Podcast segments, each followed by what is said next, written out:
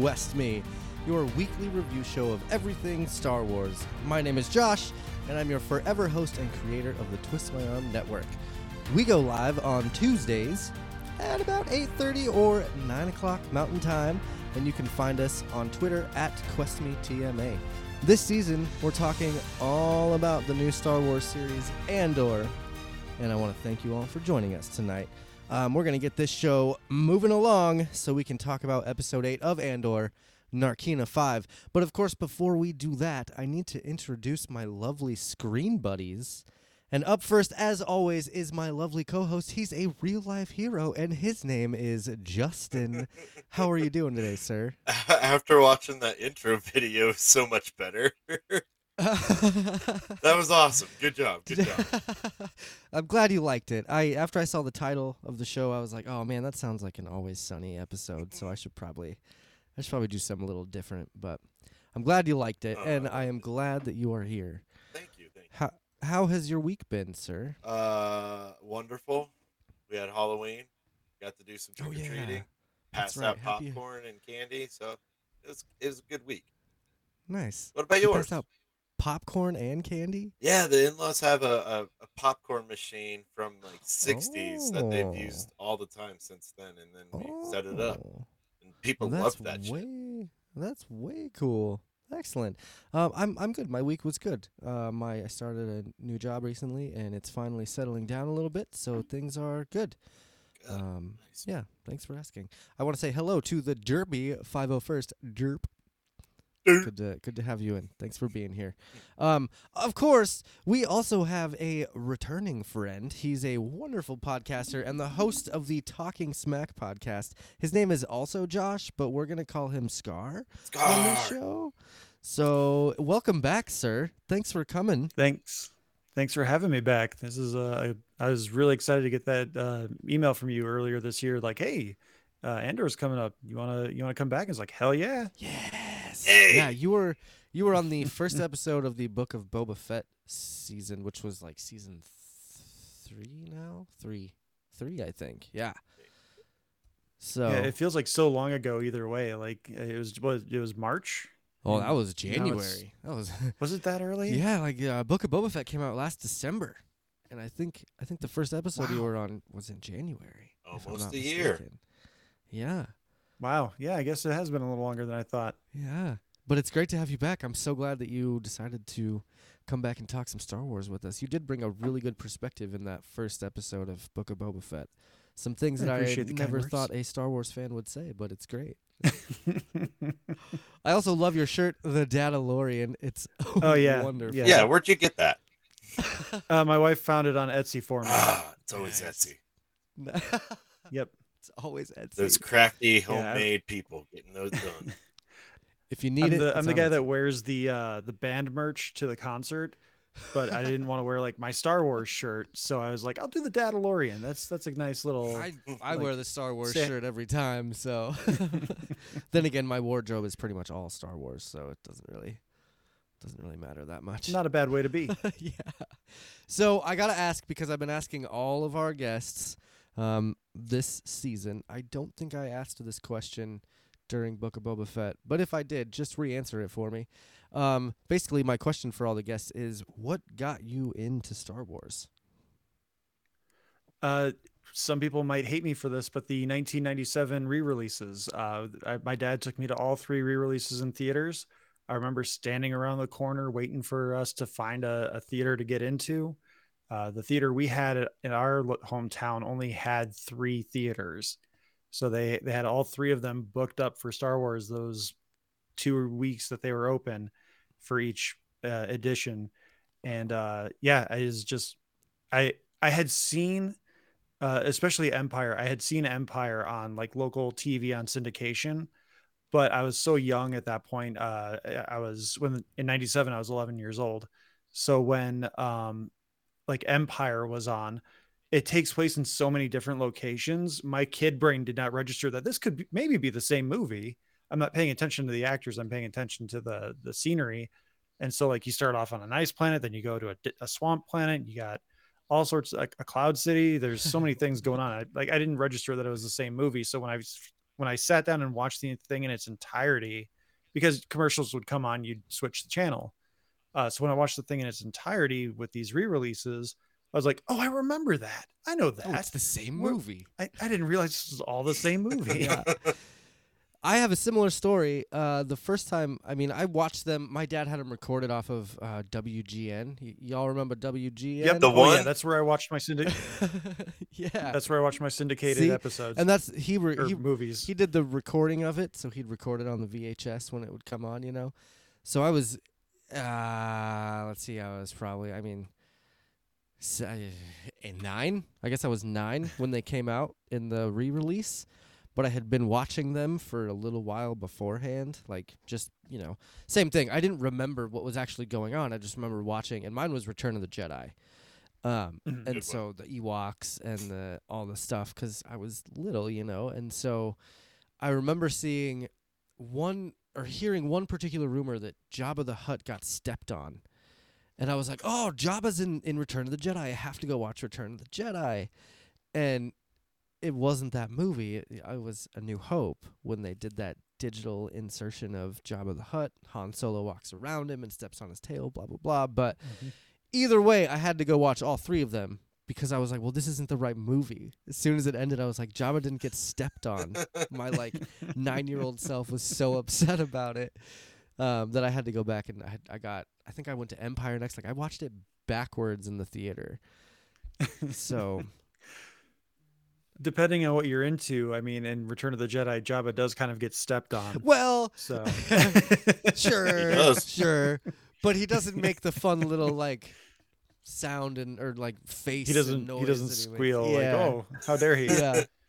See, I, my first memory is about like when I was four or five, because my dad loved Star Wars and he played it on the laser disc, which was the old school DVD, Oh, the size of a, an 18 inch, and I was still have it. Yeah, I have it in uh, mounted on my wall just as a, a cool little look at.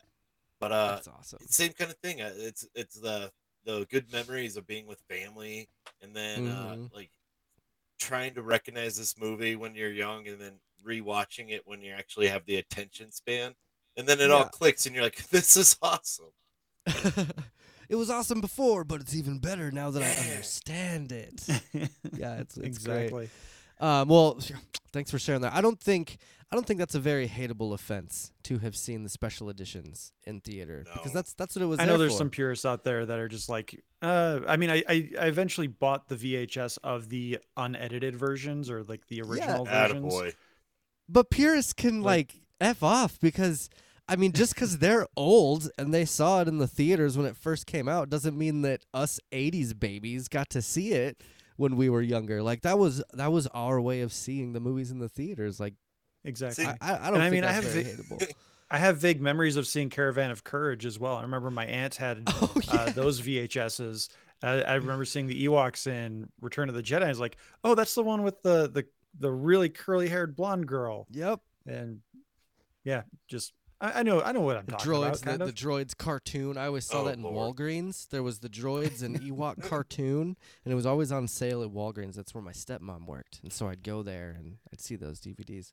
What's up, Justin? See, uh, I can't help to think like the younger kids who really enjoy the sequels. In like 20 years from now, they're gonna be like, "Oh, the old guys, they just suck. They don't know good, good Star Wars anymore." and we're still gonna be Hey. hating on it. I I didn't say anything about the old guys thinking things sucked. I, we didn't talk about the prequels at all and how that was like my first new Oh, Star Wars experience. But like, you know, you you can't be hated for going to see the special editions in theaters. That was the only way that we got to see it in theaters. So at least it wasn't the exactly. the 3D versions. I mean, we only got episode one for that, but I never At least saw that. wasn't Did that. you, no, oh. no, dude. Scar? I I put oh no, I, I don't waste my time on 3D. yeah, nah, me either. I haven't seen a 3D movie we- since Avatar, all- and I fell asleep during Avatar, and I was pissed.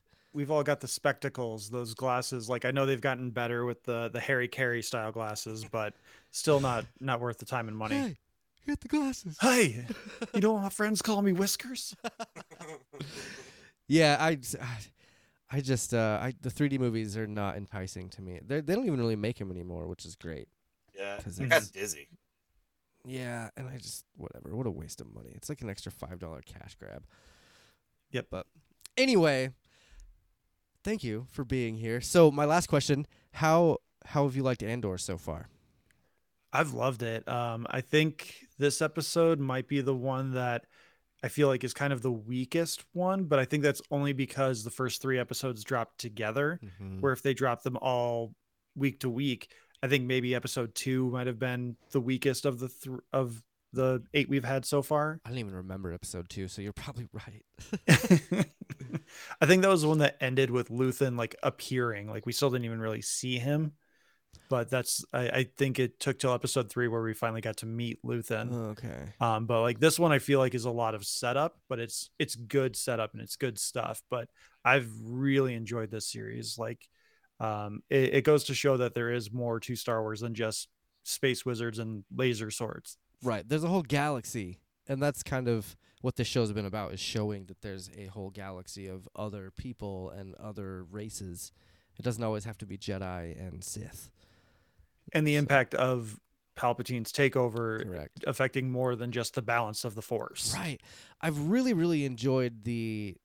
Uh, I mean, we'll get into it, but just the rise of power that that the empire is getting in this series, because obviously they were Mhm. they were powerful before, but they I feel like they still held the facade that they were a democratic empire, if you will.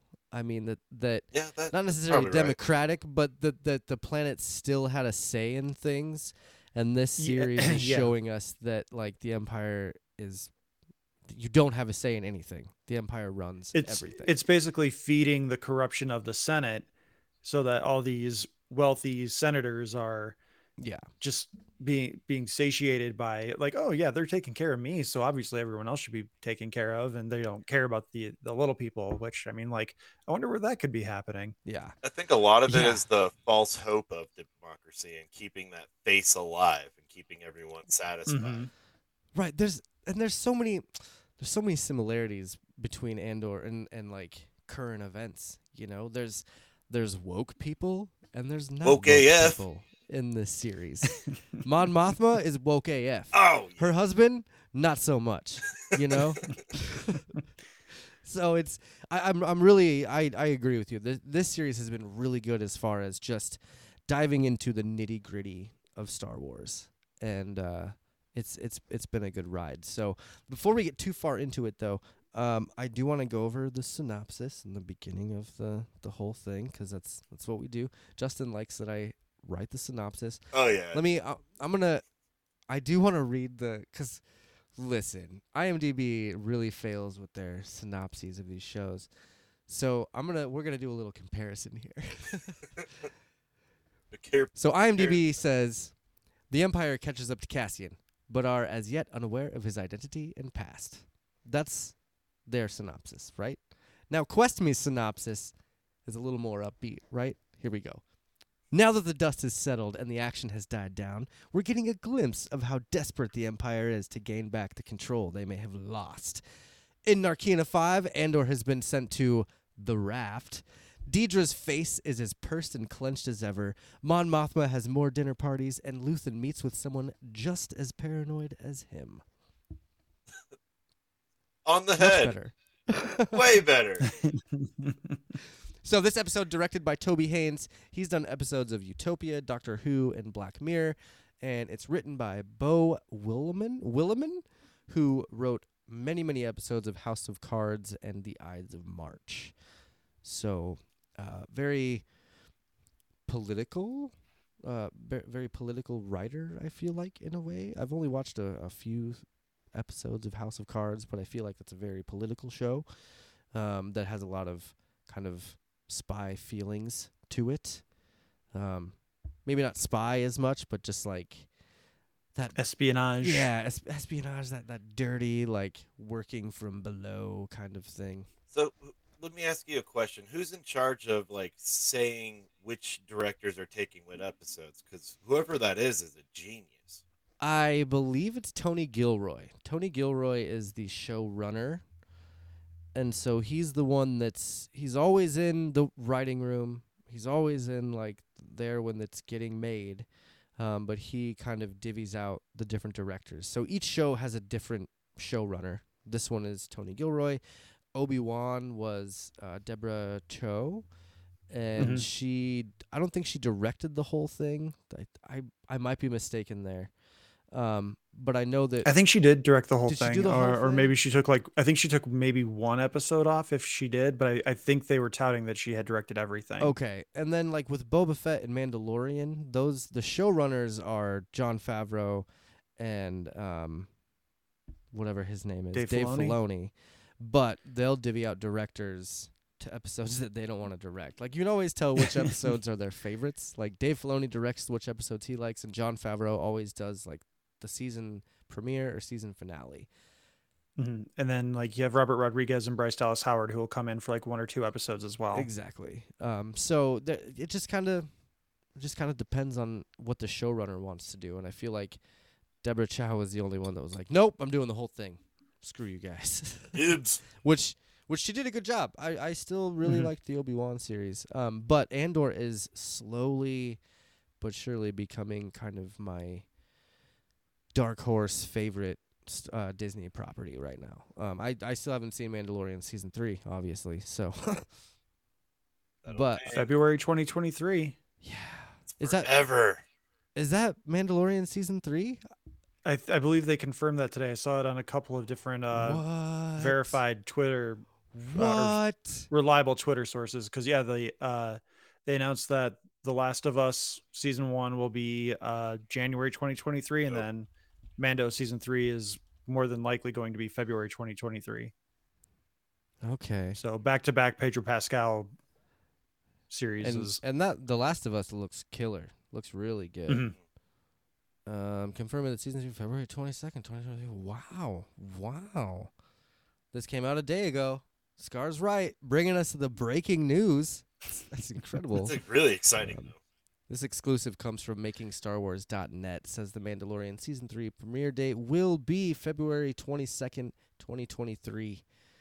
Um, wow. So that honestly might change a lot of Quest Me's upcoming schedule. To be honest with you. Crunch um, time, baby. So stay tuned there, cause uh, I had the whole next like year and a half planned out, and uh, that might get changed a little bit. Um, got to be fluid. Got to go with the flow. yeah, that, that's okay. I, I like I like to do that. I thrive on pressure. Um, The but- let's get back to Andor, episode eight, Narkina five. I like to call this episode "Andor Goes to Jail" because that's essentially what happens. um, I love the first scene of this where he's Andor is basically speaking for the audience. I feel like he's speaking for the audience, where they're like, "You're going to Narkina Narkina five, and he's like, "What's what's Narkina five? What's what's happening?" And I feel like Andor is saying, "Another new planet that we've never heard of. What's going on?" I have to ask: Are you disappointed in the fact that we haven't seen any planets that we've heard of in the past but never seen, but instead we're getting all these different new planets? Scar, let's start with you. Uh, first, I want to apologize for laughing uh, a little bit ago because, like, when you, I, I saw the the title of the the link and Andor goes to jail. Like, all I can think of now is that he just they should have named Andy Serkis's character's name Vern just just so. you know what I mean, Vern? hey, Vern. Perfect. That's perfect. Um, but to answer your question, no, I'm I'm not that disappointed in uh, them just introducing new planets. Like Miami Beach planet is cool enough. We only spend like two minutes there. It's not a big deal. Um, I think it's it's fine because they're they're establishing these new planets because they want to do something different with them. They're not trying to just expand on what already exists or that people are familiar with. And overall, it's probably not that important. So, like, why use something that maybe is important later? Yeah, that makes sense. Justin, what about you? Are you are you like okay with all the new planets coming in instead of seeing some older planets? All right, this one's a little complicated. So I, I'm excited about all the new planets, but and a long but I I sort of want them to explore those new facets and is let just go a little bit deeper into the the histories and what's going on there and have a little more permanent stakes on them. That being said, I understand why they're hopping around trying to show how aspects of the rebellion are everywhere in the galaxy with little pockets being formed. So I understand it, but I'm okay with it. Okay. All right. I'm. I mean, I'm indifferent. I, I would love to see Chandrila. I would love to see Ord Mantell, um, and just uh, Dantooine, and just other planets that we've heard of but never really seen. Um, but I'm still holding out hope that eventually we will see those in in the universe. I mean, we've seen them in Clone Wars and Rebels and stuff like that, but never on live action. So I I, lo- I like the new planets. I, I'm a big fan of seeing new planets and new species and, and just new like the Miami Beach thing, the the vacation planet. That's awesome. You know, Floston Paradise. We got a Floston Paradise in Star Wars. That's great. Um, but it, it would be nice to kind of just see some something and and you know callbacks to I I would love to see a scene on Jakku or something. Just some like beginning stages of the em- emperor making his um his like storage units on Jakku, you know, just kind of giving a little bit of feeling on that. Like but sort of preparing for the long term plan that we all know what it is. yeah, yeah, exactly. It it just but that's that's the Star Wars fanboy in me wanting to be serviced, you know, wanting these show writers and stuff to to tickle my uh. Star Wars balls, if you will say, and and give me the nostalgia. But at the same time, it's really cool to be introduced to to new things that are working really really well. The the vacation planet, the Las Vegas planet that we saw in the first episode, like all of these have been, they're they're really fun. So, yes, um, the music as well going with these planets has always changed planet to planet. Um, and this new one where Andor goes to, I, I like to call it the raft because it really seriously looks like the raft from the Marvel Cinematic Universe, where it's a Mhm. jail in the water. Um, those, those of you that know Marvel know all about the raft.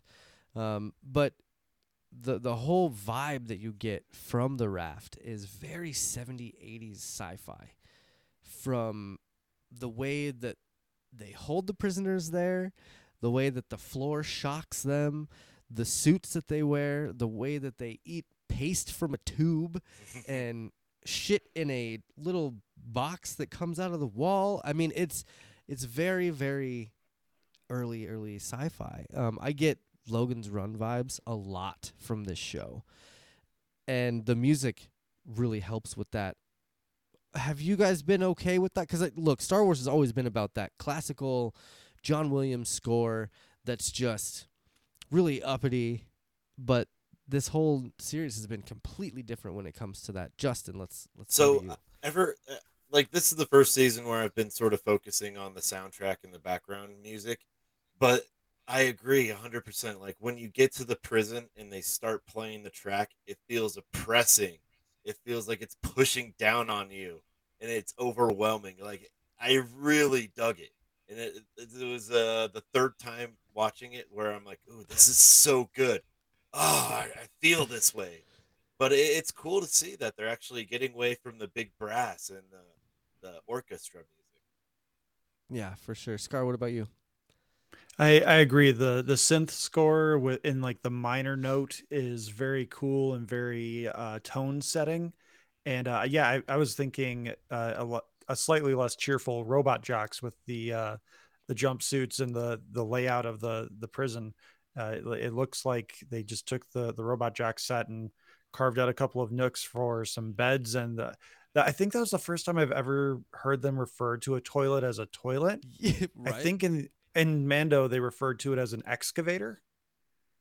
if I, I'm d- I don't remember. I I should have went back and looked because I I remember thinking Or e- toilet. evacuator. Oh, that's fun. I think it was the I was evacuator. gonna say, I think you're right. excavator would be a good I think They're you're right. Dropping dumps.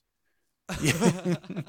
yeah, I think they called it an evacuator. Um, but yeah, the the the score I one thing I will say is that I have not really noticed the scores in anything that's not Mando with that Western theme. Okay.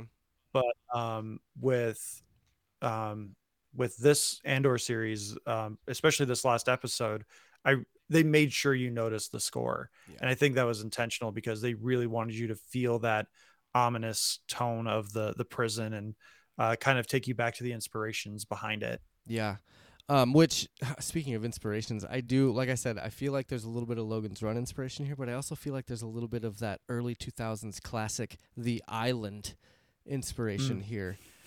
um, that movie with Ewan McGregor and Scarlett Johansson.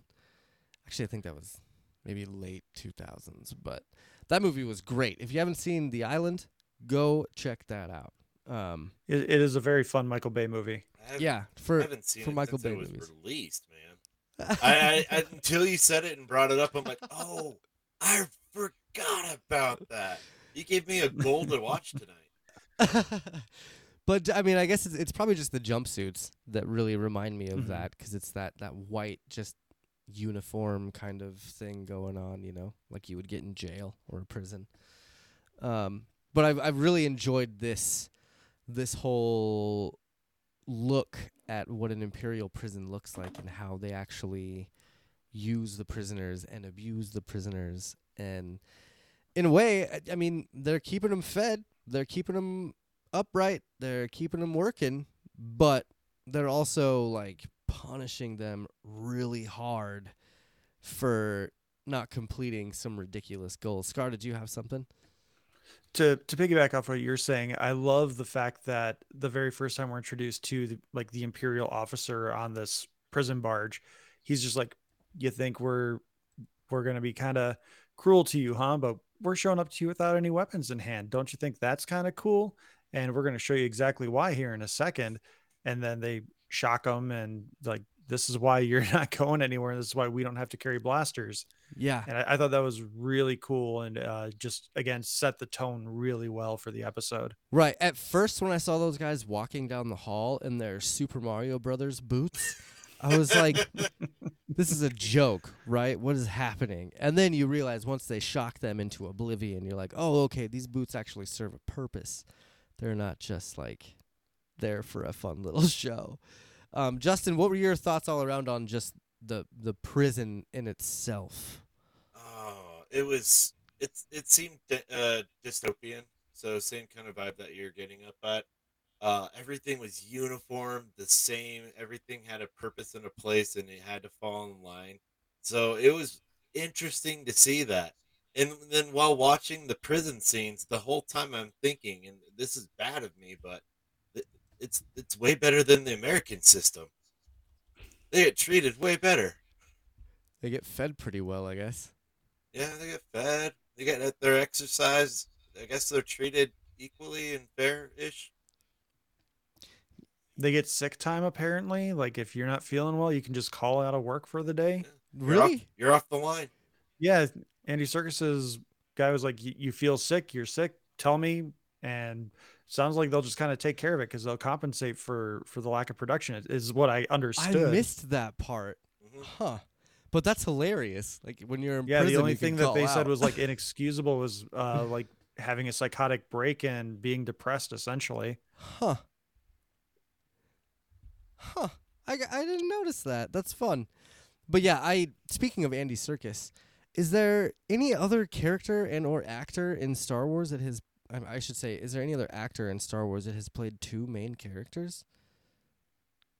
Not that he's a Main main, not that he's a main character in this, but he's definitely got speaking parts and a lot of them. I I saw a tweet earlier this week. Uh, I know Sam Witwer is the one, um, where I guess technically he's even had three if you want to con- count Force Unleashed stuff. Oh, Uh, but he's the voice of Maul in uh, the Clone Wars and Star Wars Rebels, and then he's had a couple of minor roles throughout these Disney Plus exclusive series, okay. including the stormtrooper who arrested Cassian in the previous episode.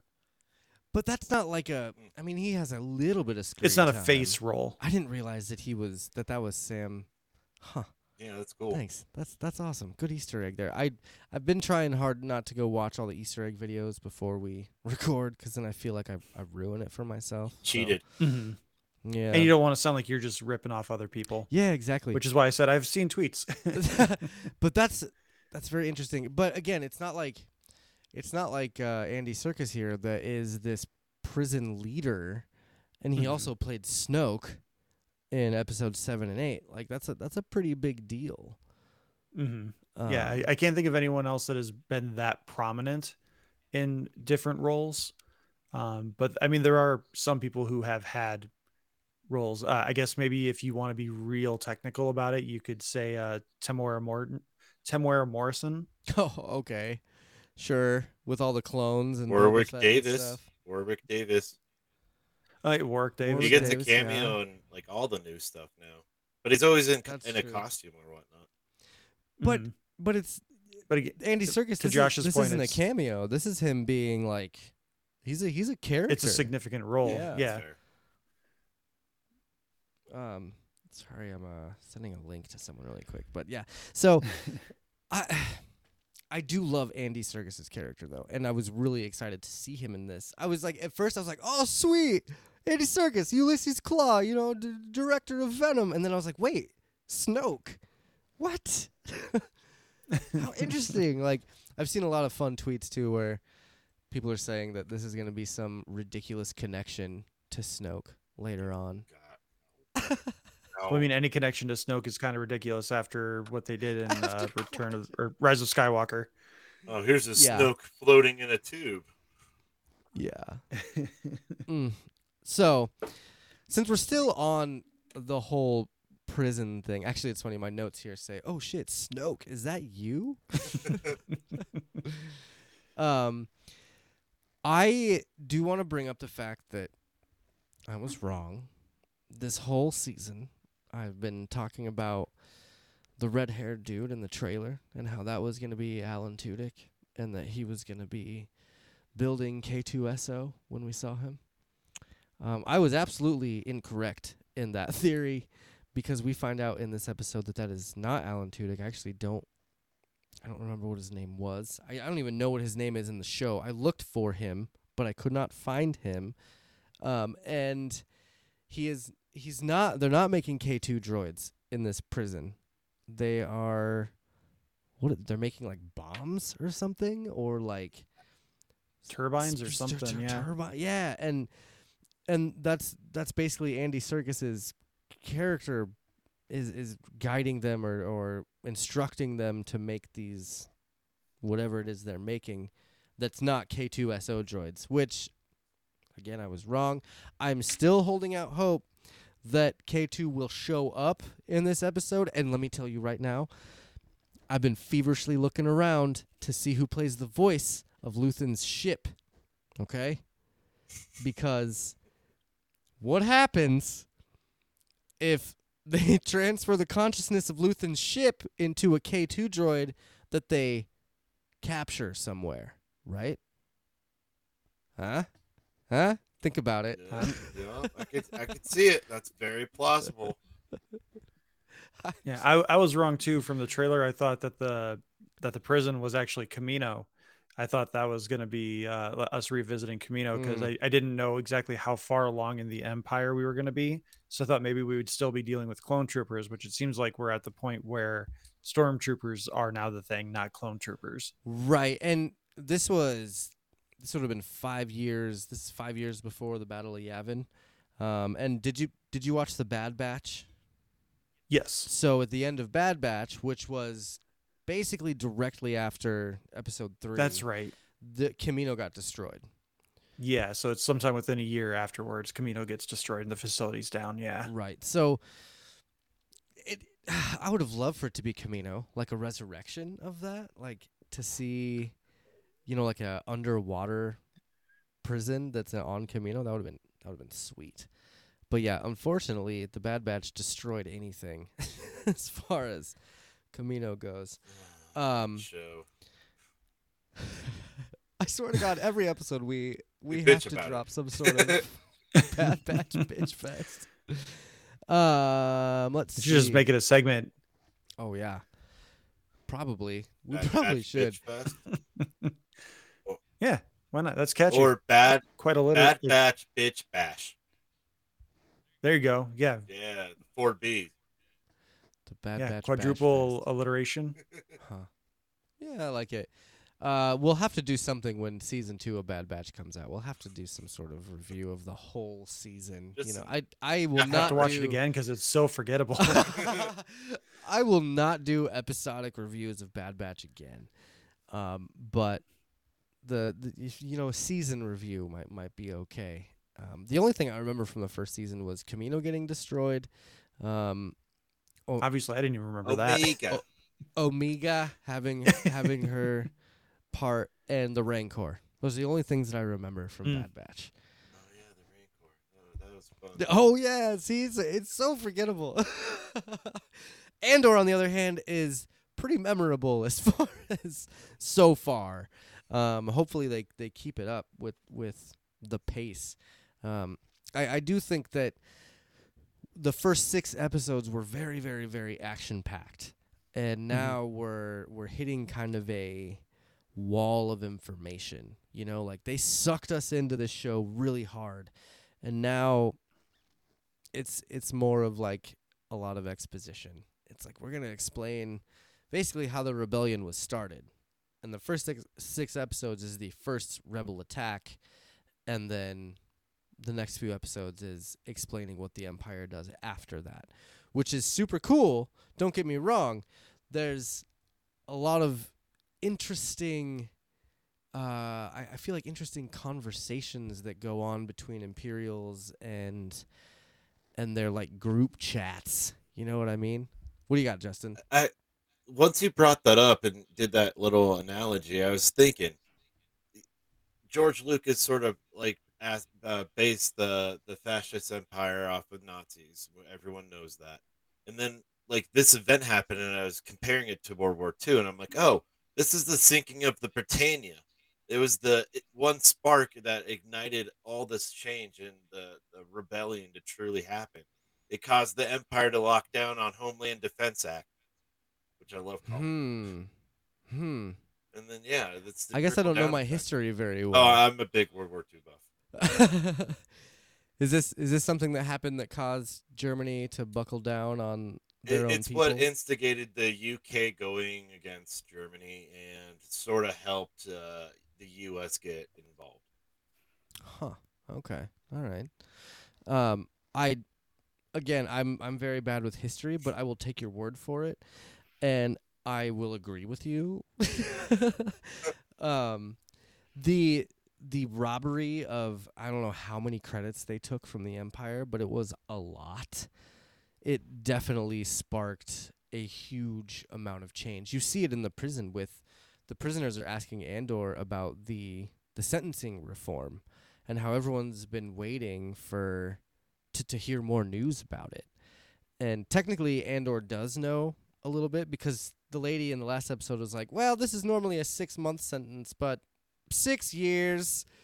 So he he kind of experienced it firsthand, but I, I think it'd be really hard to try and explain that to people that have been in a prison for so long and people that haven't seen any outside news, you know. See, I, I sort of got more of a feel that the Empire is taking this port act and keeping it sort of under on the down low away from the common man. So when they actually interact with the, the quote unquote justice system, it just smacks them so hard. Sure. And and it just and they're leaving it up to the jurisdiction of whoever's in place at that time.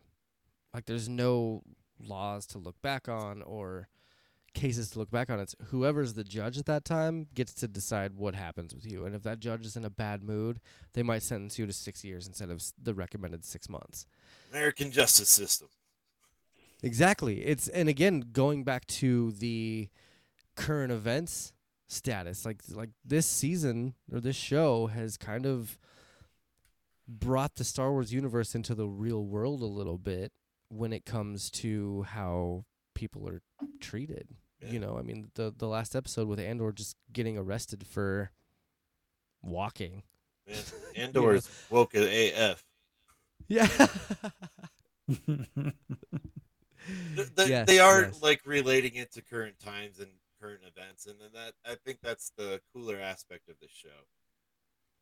Yeah, and and it's it's very Star Trek of them, dare I say, that they're they're doing a little bit more of just kind of relating the real world to our fantasy, which I appreciate a lot. So, um, you know, there's one scene where they're in, when they're in prison and they're Andor's in line and he's watching one of the inmates sign to somebody else, basically.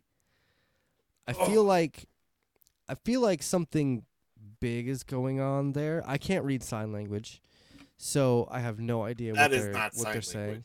Okay, he's like And dancing. again, again, I don't I don't know sign language, but like this guy is obviously conveying a message to There's something going his on. friend. There's all these little cues from the get go where they had that protocol breach and they had to bring Andor on, and they made a big scene about it, but they brushed by. it. And then uh, the the very intro scene of how they focused on the African American man, and I just feel like he's gonna play a bigger part soon. And then you're right with the guy with the uh, the body language is what I I, I uh, wrote in my notes. There's there's too many red flags. Well, it kind of makes me think that the the prisoner that jumps out of his cell that was I feel like that might have been a bit of a distraction or something along those lines.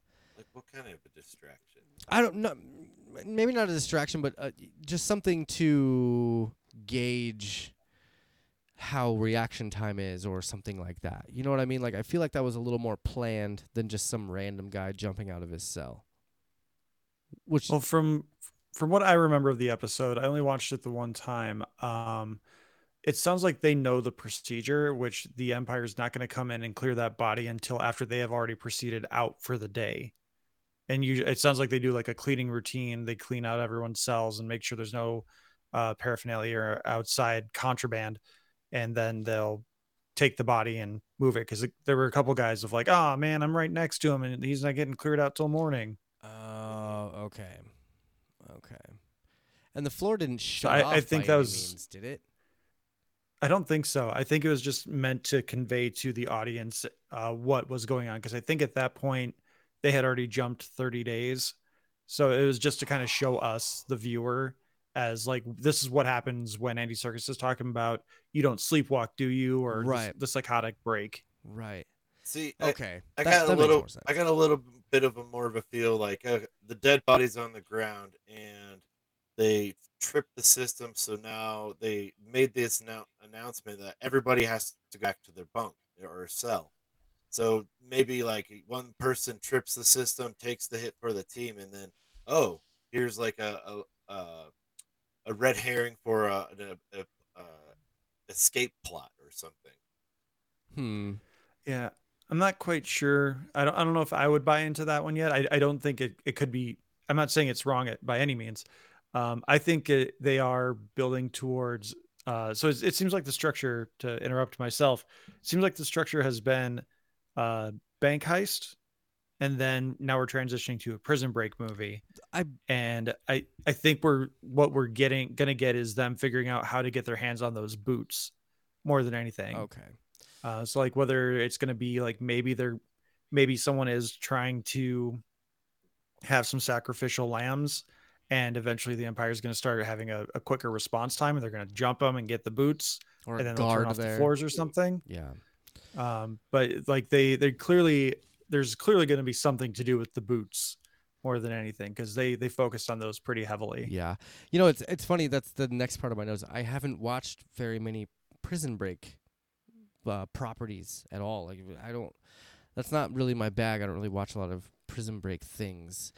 Um, but I do have a feeling that this breakout in particular is going to be absolutely epic. Um, and it's going to be one of those just kind of uh, Deus Ex Machinas where it's like they get to the top, uh, you know, they get out of the jail and they're like, oh, I don't know where to go. And here comes Vel and whoever else flying in to like do their rescue mission.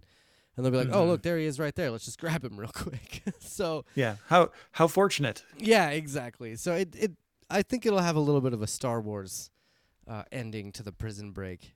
Um, if, you know that happy kind of ending, but there's going to be a lot of Mhm. drama that happens in between that for sure. And look at all these new rebellion recruits we have. Yeah, exactly. All Yeah, these people from the prison that, you know, some of them are probably pilots, some of them are probably infantry and, you know, spies and all that stuff. Like I'm sure we're going to get some more background on some of these prisoners. Um and and a lot of them will join the rebellion. So um that's Oh, you know what? No, one last question about the the prison from me and then if you guys have any more notes, we'll talk about those. But my last question from the prison is if you had to eat food out of a tube, what would you prefer to eat? Scar, let's start with you. Uh, flavorless goop, I guess. I'm I'm a I'm a picky eater by trade. Like my my diet is mostly like hamburgers, uh, pizza, and chicken fingers. So That's none of those that's sound overly appealing. none of those sound overly appealing from a tube. So I think flavorless, nutritious goop baby food essentially sounds fine to me. Justin, would Then if you would you take if flavorless they want to add flavor, yeah. Oh man, all right. I, I already know how it tastes. And here's my example. Oh, So our, our mutual friend Dre or Annie dared me to drink uh, this substance called Jevity, and what it is is uh, it's tube food.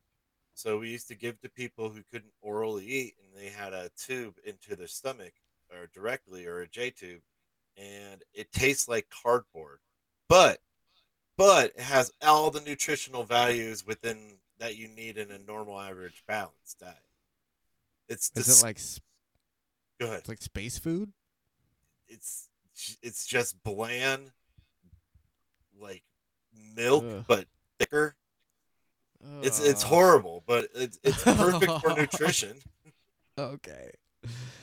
Yeah, if I had my choice, which obviously in a prison from the Empire you wouldn't have your choice, I would go with just fruit. just give me like fruit thrown into a blender and, and into a tube. You know, that's that's fine. Yeah, I guess if you're thinking like, oh yeah, maybe it'll be a treat. Like, oh yeah, I'd take like a, a lemon lime kind of flavor. That'd be good. oh that's their reward for doing a good job is they get flavor yeah, it doesn't for say what winning. kind Nice. of flavor it's just flavor nice citrusy flavor. If you lose the contest of building the most mines, then you get zapped. If you win, you get your favorite flavor of goop. all right so what would your fa- flavor of goop be scar Uh, yeah, I, I, mean, think- I, I would go with like a citrusy taste, Yeah. I guess, if it was going to be a treat. Some kind I- of like I don't know what orange, go with. lime, lemon Uh, kind of you concoction. wouldn't want boston cream pie or or chocolate mousse cake flavor Oh, I think chocolate would be torture. Yeah, Like that'd be way maybe too you much. would eat too much of it, maybe. yeah i could see that I'd go with some sort of like b- blueberry or strawberry or something. Yeah, I something fruity. dig the fruit route. I, I don't really ever get sick of fruit. I like my goop like I like my booze. fruity. Did you guys have any other uh, comments or any other notes that you had about the prison aspect of this episode? Um, yeah, I mean, we'll get into this a little bit uh, with some of my stuff, I think, but um, I'm really interested to see, i even if it, they just spend another episode in the prison and maybe build up towards the plan for the breakout at the end of the next episode. But I really want to see like where and how the indoctrination process is affecting some of these prisoners, because obviously there's some that don't aren't getting indoctrinated, but like maybe Andy Serkis is because he's so close to that finish line. He's less than a year away, but they keep saying like you're not going to actually get out. So, you know, is is that hope still going to keep him from turning against his captors and his the people who are holding him Mm. prisoner or is that going to be something where you can break through and he can see reason still? Right, Um, so I'm I'm interested to see where that goes if they even decide to go that route. right. That's that's interesting because I think personally, in his shoes, eh, like Andy Serkis, obviously, probably did something really bad, or or maybe he didn't do anything like Andor, but I feel like he he probably did something that you know he deserved to go to jail, and he's like a, you know atoning for his sins or whatever, and he's trying really hard to do his best to lead this group, to lead these prisoners, to do you know the best work they can so he can get out when he needs to Um, I wonder how he'll react if they take his his you know parole away. Basically, if they're like, "Oh no, no, no, we you're still gonna be in here for a while." Um, and also, I wonder how they how he would react if they start breaking out before he hears any news about that. You know, like what? I think he has a, a traitor vibe to him. Like he'll hear about the plan and maybe turn it in.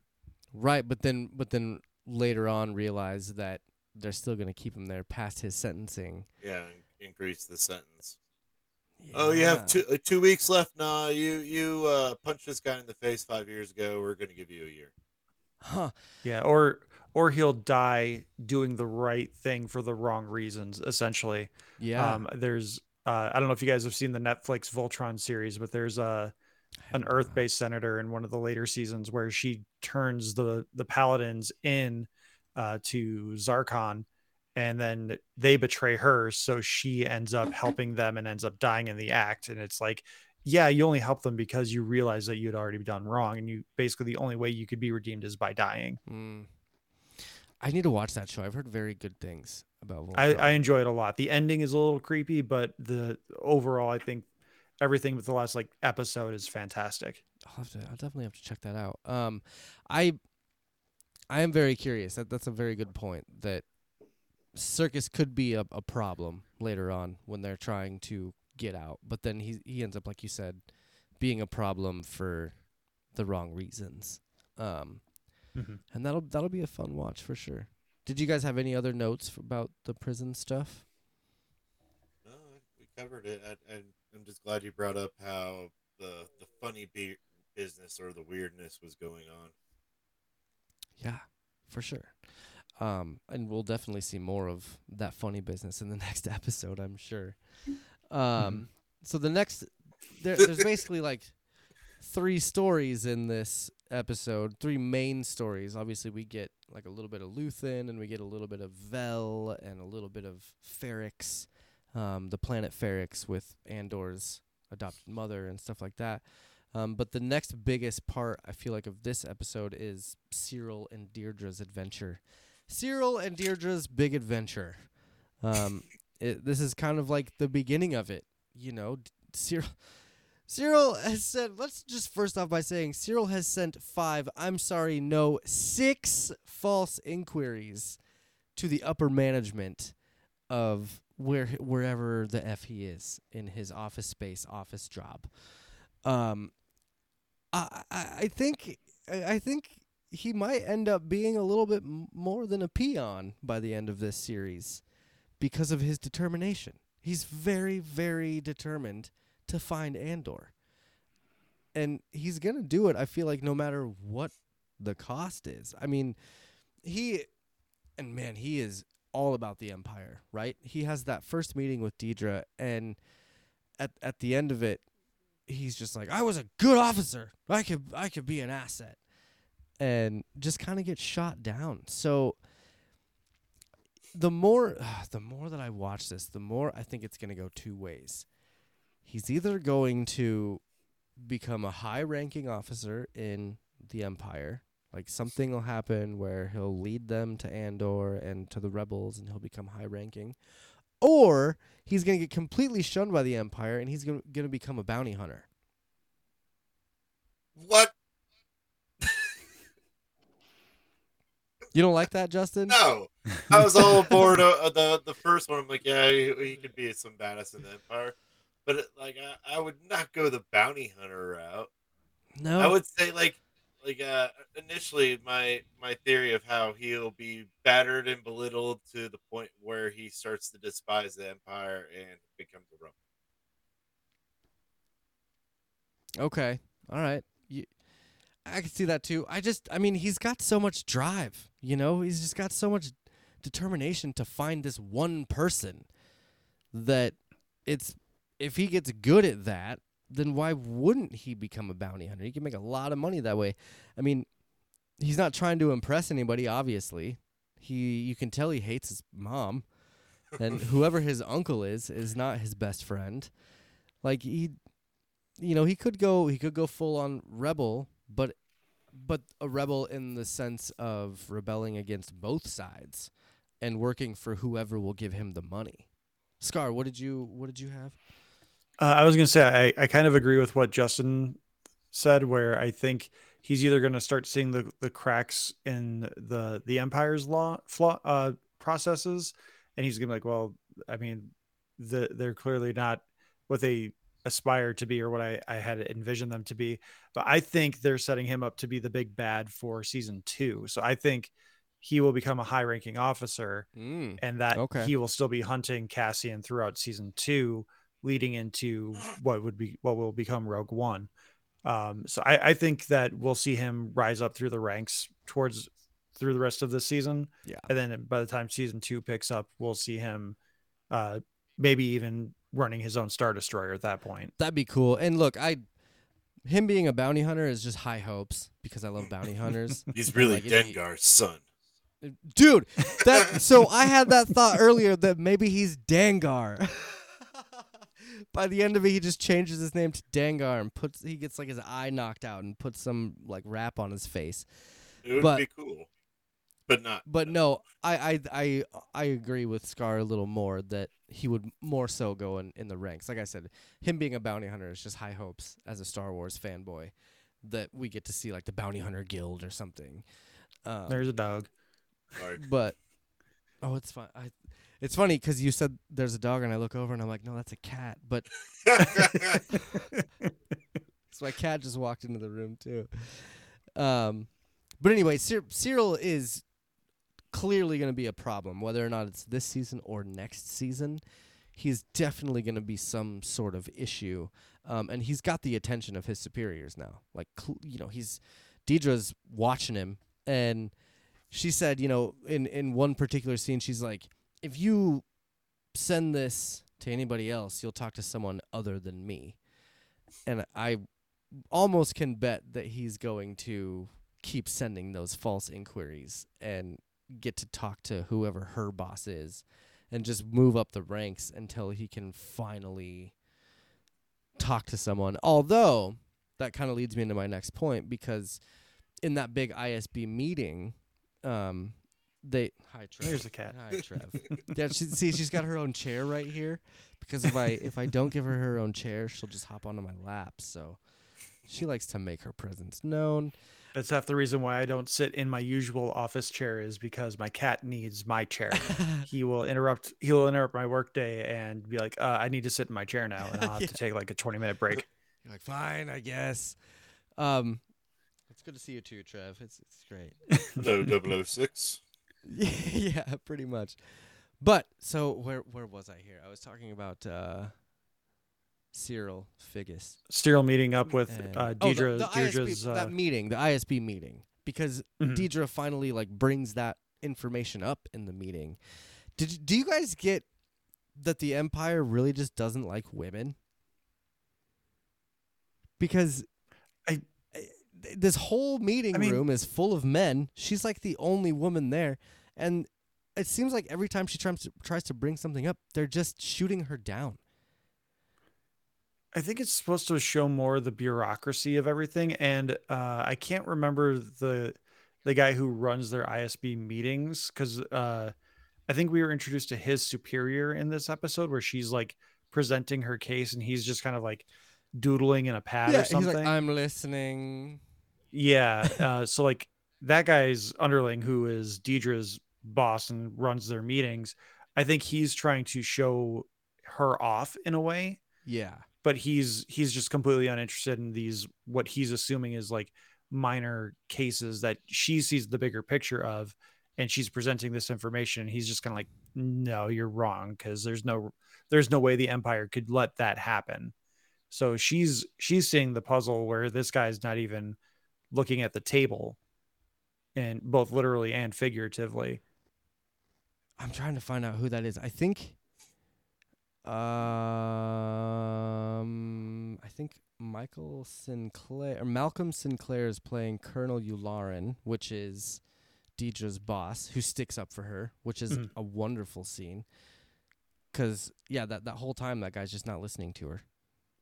Yeah, and then um, where I was trying to go before I ta- tailed off and trying to figure out who is playing who and who's boss. Um, maybe I, I think you can see a little bit of misogyny in the empire. I don't know if it's necessarily as visible here but i one person that i'm still really waiting on seeing in live action is rae sloane. Oh, I, I don't know if we'll ever see her in in live action just because now we have rey from nowhere and now rae sloane like names are spelled differently. I believe hers is r-a-e but It is. I Rae Sloane is another high ranking official that by the end of the Battle of Jakku, she is one of the founding members of the First Order. I wonder how old she would have been in this. Like, I wonder how old she was in the Battle of Jakku, because the, the Battle of Jakku is only 10, it was- 15 years after this. I thought it was nine years after uh, Yavin. No, well, Return of the Jedi is like s- six or seven years after Battle of Yavin, and then Jakku battle is like very shortly after Return of the Jedi. Yeah, she might still be in the academy, but she she would be rising up the ranks pretty so quickly. She, she'd still be in the Empire right now. I, I'm just I'm I'm Mhm. thinking that it would be close enough to where she would be very low ranking. Oh, that'd be a Mm-hmm. really cool cameo. They they have brought in some characters from the Aftermath series for sure. Um, I mean, Mandalorian had what? Oh my God, Timothy Olyphant's character, whoever he played. God, I can never remember his name. He had the boat. Cobb. Cobb, no, Cobb Vanth. Cobb Vanth. Yes, thank you. Holy shit, thank you. Um, but he was introduced in the Aftermath series, and that was super cool. Um, and then like uh, the First Order leader, his his dad, um, Hux. the Weasley brother, yeah, Hux. Yeah, Hux's Hux. dad was was introduced in the Aftermath series as well, if I'm not Mhm. mistaken. Yeah, so- he's a he's a big fat piggy boy. yeah, yeah. Um, you, I, you know, and the Andor is definitely a really, it's a really well put together show, but there has to be a time. I feel like Star Wars always does some sort of fan service and some sort of, um, you know, they give, they give you some sort of character that you're wanting to see. And I'm I'm still wondering who that character is gonna be, whether or not it's Rae Sloane or someone from the books, even the current books, or if it's someone from the expanded universe, or it's someone from the original trilogy, like Tarkin, or one of those other uh, generals or lieutenants. Thrawn! Like, th- I'm More Thrawn. Give I'm me. trying not. I'm trying not to jinx it because again, I with Luthen being a collector of the things that he collects, Thrawn is a is a very real possibility to come into something, um, and and be like on their tail, you know. hmm And it, it's right in the time of Rebels. It's it's this runs parallel with the Rebels show, and it's- it's very possible that y- there's there's been some time jumps now that it's possible, man. It's it's we could see the blue man show up himself eventually, and I would be so stoked. See, uh, I feel But like I- uh, the the fan service character is gonna be Alan in K two. Well, that last this season for sure. yeah. This season for sure. Um, and I'm glad I finally got you on board with that. Thank you. That's that's great. It's taken what six episodes now for you to finally get on board with the K2 theory.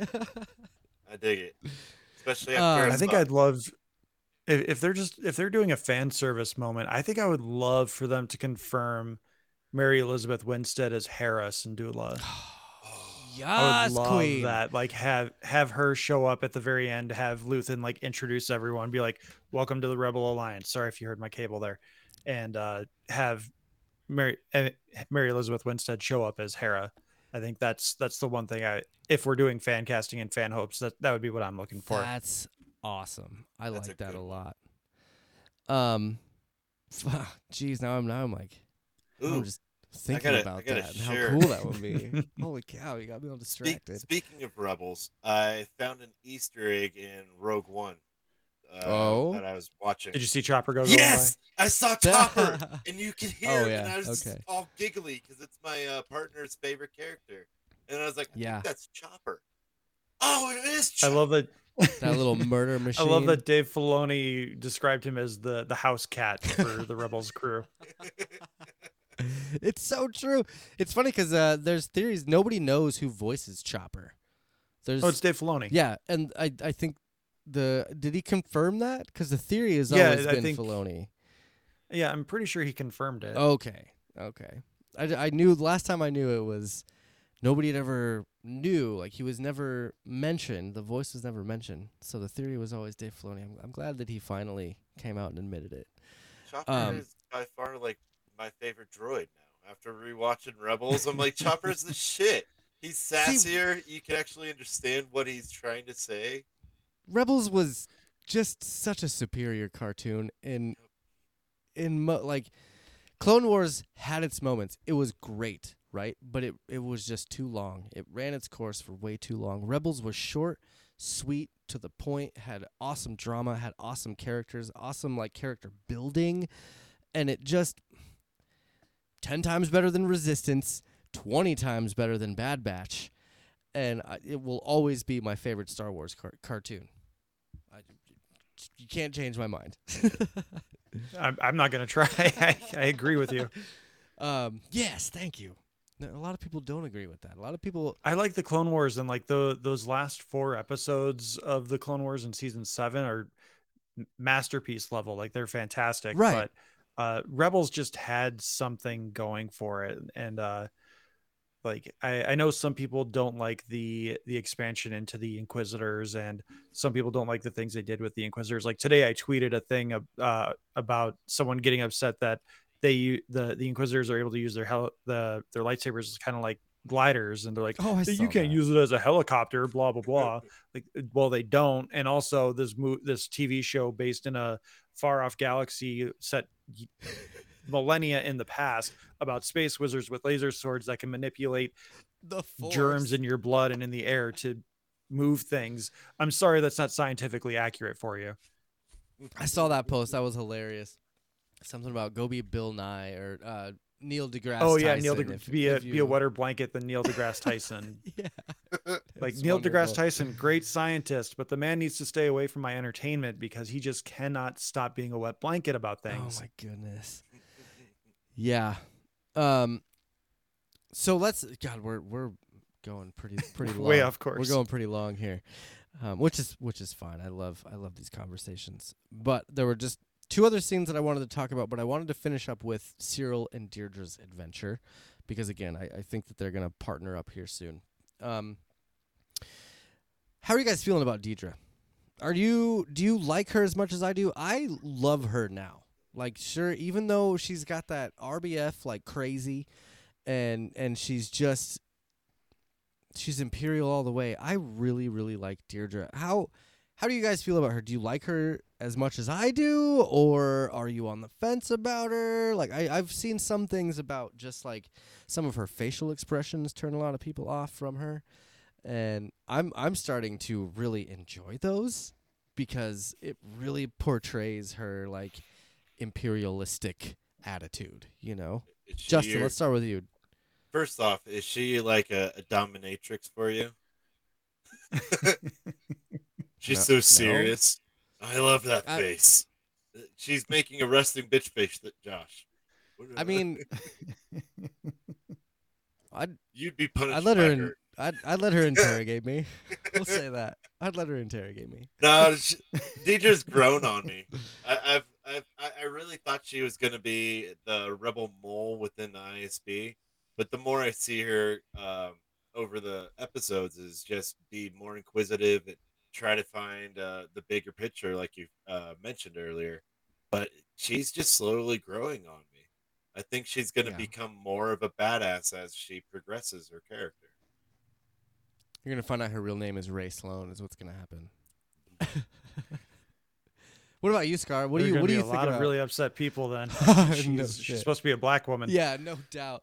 Oh, that's right. Oh, how can I forget that? Um, what about you? Are you, how do you feel about Dedra and and her character She- arc and everything going on with her? I wouldn't say I like her, but she is very intriguing. I I'm I'm very interested to see where her journey takes her and what happens with her. Just because I do think that Syril is someone that could easily turn on her and like maybe she does become a rebel sympathizer because of other men uh rising above her. Mm. But I I don't know that I would say I like her, but that's because I I'm very much a good is good, bad is bad. I don't like the bad guys kind of viewer. So uh, with her being so far the bad guy and maybe being the one bad guy that's going to crack this case open and start going after our heroes. I, I, wouldn't say I like her, but I am very interested in seeing how she rises through the ranks and how she becomes heard. That that makes sense. I I don't know. I I like both sides. You know, I like Vader, but I also like Skywalker. So uh, I like Dedra, but I also like Andor. Eh. So what are you gonna say, Justin? I, I might be over over foreshadowing, but I got a sort of sense of that Dedra's master plan may backfire or uh, backfire on her from this meeting because it all pivots on Andor, and they don't know where he is, and he's in jail under another name. That's like true. I, I really do feel like it's gonna blow up in her face. Which you know, I I get it. This was in a galaxy far, far away long ago, but we have facial recognition here. Why wouldn't they have facial recognition in the Star Wars universe where they have holograms and space wizards? Why don't you they know? have an 'Cause iPhone? It wasn't invented in the 19 because it wasn't invented in the 1970s. Shouldn't Touche. everyone have a computer on them or a Touche. hologram in their arm? all right, all right, all right. My my bad, my bad. I I won't bring that up again. I get it. It, it, it okay, all right. Um, ha, one one last question on on this side, and it's about Syril and his false inquiries because I really enjoy that he sent so many already in his first month of working there. He's already sent six. Um, and Dedra at one point says, you know, next time it won't be me that that comes and talks to you. How many false inquiries do you think it would take to to get the emperor to talk to you? to, for him to come down and be like, "Listen, dude, we are all really sick of this. Okay? I just picture a Uh, it would ha- robot chicken doing that yeah. yeah, you would have to be in the Robot Chicken universe for that one to happen. Which is fine. Uh, I would I think he would. I would say 100 over under 10. I think he'd be killed by. T- I think he'd get killed by the tenth one. Yeah. They'd just be like, "Dude, you're fired," and oh, whoops, you accidentally got a blaster shot your way because someone was running by. You're right. The Empire is pretty ruthless. They probably would kill him after 10. I feel like Dedra was about to kill him after this 5. Nah, I didn't get that. Yeah, if she, if she didn't see a, a a value in what he was trying to do, then yeah, he he would already be He'd gone. fired. But she's again, she's the one reading between the lines and thinking outside the box, and so she's like, maybe this is worth looking into. Right. Which is her boss has been all about that, like calling out all the other Imperials last week, talking about you guys haven't. If if you guys all thought outside the box like Dedra does, maybe we'd be farther along with this case. And so I I think he's I, I like him a lot as well. Her her uh, lieutenant or whatever. Um, he's, he's growing on me a lot. Commander, yeah. Um, so let's see, let's see, let's see. I think we could cover We most other things in over Mon Mothma. segments. Yes, but like I was saying, I think we could cover that one in segments. Yeah. Um, because there wasn't a lot with Mon Mothma. She basically just has a dinner party, and kind of talks about, um, not really a lot. Justin, are you still Yeah, bored with Mon Mothma? No, I love it. I love her. It, it, I, I think I admitted that last episode. I'm like, oh, the prior. I'm like, this, she's fucking boring. Why do you even You have her as did. a filler? You you were saying last episode you didn't want to see another scene of Mon Mothma because you were so bored. Yeah, I love her now. Like my my, I she'll she'll come up in one of my clips, but I like I don't know if it was. It, we'll we'll get into that later. But yeah, I'm Team Mon Mothma. What about you, Scar? How are you feeling about Mon Mothma and her just her espionage ways? I, I've been all in on her since the the series started. And I found out that she was going to be in it. I was like, hell yeah, more Mon Mothma. We we need more uh, of this insider detail with the Senate, and uh, we get a little bit of her her fall from the Senate to uh, the being a full on rebel leader in Rebels. But I, I do like seeing these like building blocks that lead to that.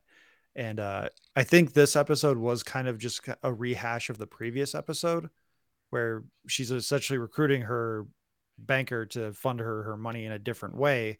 And then this episode, we've got verification that like, oh, he can do it, but he can't do as much, or they've been cut off after 30 days because they're starting to suspect something. Right.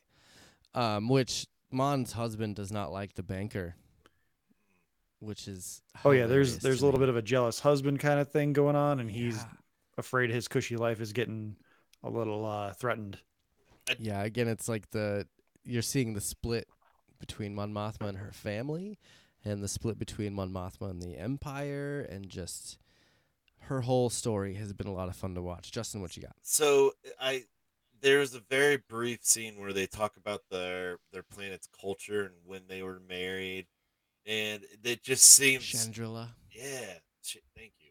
But they were married at 15. Like how Yeah, do you, how do you even know someone who's 15? That's some real Game of Thrones shit right there. Yeah. Like I- I was a senator at 16 and I was married a year before that. What? Yeah, but it's know. starting. It's starting to make sense of their relationship and how they're so untrusting of each other. Well, it's it's also like it's very reminiscent of Amidala, of Padme, and how she was such a young senator, and I feel like the young leaders are the ones to bring all the change because they still stay in their young mindset of being kind of free and stuff like that. Whereas like you get these old time senators that are just there for the money and they're just there to try and fill their pockets however they can.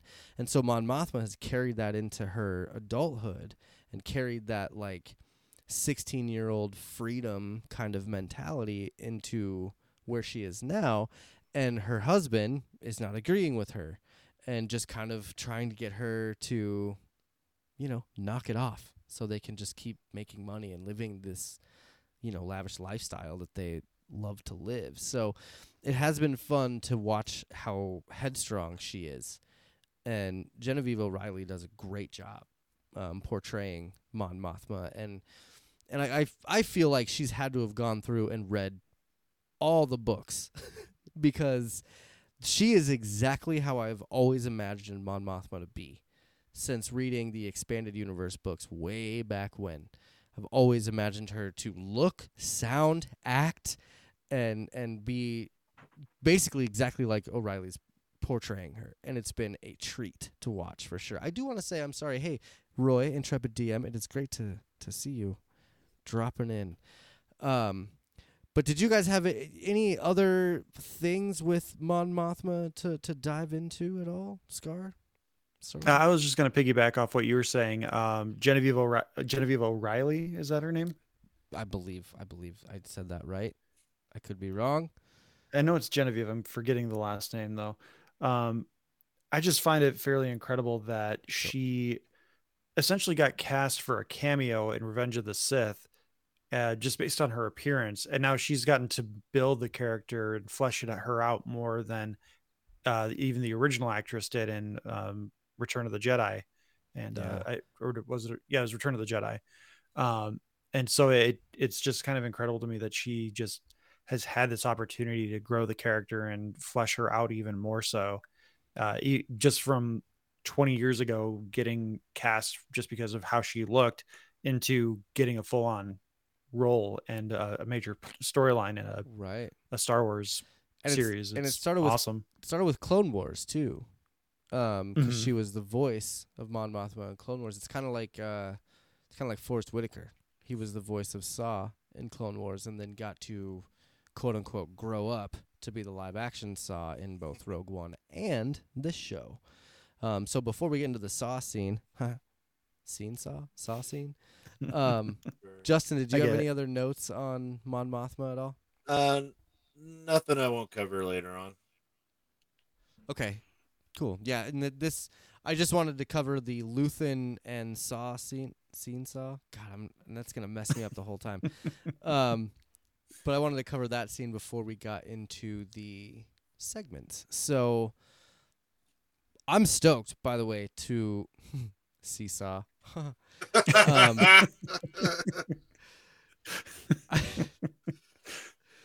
I'm Clicked excited. a little late for you. I'm excited to uh, to see Forest Whitaker portray Saw Gerrera once again in the Star Wars universe. I think he does a wonderful job, and it's awesome Mhm. to see him just starting to kind of slip into the madness that is Saw Gerrera in Rogue One. Like he has a very, I know, and and I know we'll dive into this more in segments, but he's very, very paranoid already. Um, but in in more of a um what's the correct word? He's he's paranoid in the right way in this show whereas in rogue one he's just freaking lost it by then. He's he's breathing out of a tube. He he only has one eye. He's all messed up. So it's really cool to um see saw in this show with just in in better health than normal you know and just kind of seeing that he actually does have a um a motto. He he has a an idea. He is his own person you know. Um justin what what were your thoughts of of this whole scene between um saw and axis luthen Ah, I love seeing good old Slanty Eye. he doesn't have the slanty eye in this one though he's good in That's this one he's CGI. fine now. That's CGI. no, uh, all seriousness, I, I think he's a War- Forest Whitaker is a, a wonderful actor, but I love seeing him portray Saw. And you're right, like you you you know the end goal is this senile, paranoid old man who's banged up and dusty from whatever ex what happened.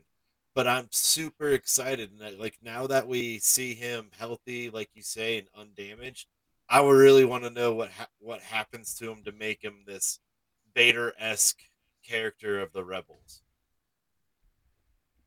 yeah what about you scar how how how are you feeling about saw right now Uh, I was genuinely surprised. I, I totally had no idea that he was going to show up in this. Uh, I enjoyed the scene a lot. Um, I didn't fully understand what they were talking about in terms of the the heist that they were referring to. Like they were trying, kind of playing like chicken of, oh, you you had to have pulled this off because I sure didn't, and you would only say this if you pulled it off, but you're telling me that you didn't pull it off, so therefore you you did. It is just this big like quadruple negative of like you didn't do not do it and uh so like I, I i wasn't quite following what was going on until they got to the actual point of their meeting. Uh but overall i, I really enjoyed the scene. And uh to justin and your point uh seeing saw in more lucid and not quite as broken at that point and just weary uh was really really good to see. It and kind of the the righteousness that he feels for him his idea of the rebellion too like he he goes off on this rant about which we'll talk about more in segments he he's going off about how all these different factions are kind of like it's kind of like catholics and lutherans and latter day saints and uh, like just everything that says oh like we're, oh we're, we're christians but we have differing beliefs or we have differing values within that structure. And that, that's kind of how he feels about other people within the rebellion where he's he's got this pure idea of what freedom is and what fr- what freedom is and what the rebellion is and you have all these other people who are basically like oh we've been inconvenienced so we're going to be rebels until we get what we want right and he he's very uh prejudiced against those kind of people Um, yeah, he. I my notes in my notes I say Saw was a rebel before it was cool. Um, and he he really likes to label everyone else as being lost, and he has labels for everyone. Like anyone that that uh, Luthen brings up, he's like separatist, neo republican, sectorist, human cultist. What is it? Galaxy partitionists. Like he's got all these different names for for all these different people um and he claims he thinks that he's the only one with a purpose right which really really describes why saw is the way he is because he really thinks that his way is the right way um you know i it could be paranoia it could be the fact that he's just a straight anarchist which in some ways is good but in some ways is bad um, I like to think that he's just been in a battle for so freaking long that he doesn't really know which way is up anymore. Justin, what he can't discern allies from enemies anymore right? Justin, what you got? See, so are, are you saying he you're getting more sense of that he's uh, jaded, or like when I was viewing the scene, I got a more a better sense that he's selfish. I think he's more like gatekeeping the rebellion, where he's he's kind Yeah. of like you don't you don't know who this person is. Well, then how can you say you're a rebel? He he's kind of doing that sort of thing, but instead of it being um a- about like a person or a fact, it's more like, well, you haven't been oppressed or you haven't been fighting as long as I have. You're not fighting for the same reasons I am. Therefore, you're not truly a rebel and you're not really part of the rebel alliance. Which what a great analogy to Star Wars fans. wow. Oh, you don't know who Yaddle is? You're not a Star Wars fan. you know, like what that and that's perfect. What a great way to describe that because he absolutely is gatekeeping the rebellion. Like even though all these other people are joining up to battle the empire, he still thinks that he's the right one. That his way is the right way. And so he doesn't like to team up with anybody. So I, I Mhm. love that that analogy slash description of of Saw Gerrera. That's I I don't I don't think we should even continue to talk about this anymore. we just need to end it on that. Did you guys have any other notes from this episode that we that we have to talk about before we get into segments? uh, not before segments. No. I got an argument for you. Uh oh, here we go. Since Yaddle is now in Tales of the Jedi, you better know who she is. I haven't watched it yet. I haven't watched Tales oh, I'm of the Jedi so yet. sorry. So good. Yeah, it's I- wonderful. I love it. I've heard great things. Um, I just, you know, uh, our good friend Jesse from uh, Open Pike and Sudden but Inevitable asked about Tales of the Jedi today in our group chat, and I was like, Oof, honestly, I haven't watched it. I haven't replied to it. Yeah, if so, if you're liking the political stuff in Andor, uh, Tales of the Jedi really expands on a lot of that. really okay. I need to check it out. I meant to watch some of it today, but then I got busy, you know, getting ready for this amazing show. so I'm so gonna. g- I'll, I'll give you two syllables about uh, Tales of Jedi. Dooku. I got a Dooku for you. Um, So, with that- that being said, uh, we are going to move on to our segments for the week. Uh, but this has been a great conversation. This has been a wonderful podcast, um, and it's gone on for a little bit longer than normal, and that's great. I I always love when we have good conversations that can can go on for a while. But that being I'm sorry said- for the Ernest goes to jail side tangent. I'm sorry. oh, it's perfect. It's great. So we're gonna start off this week's segments with.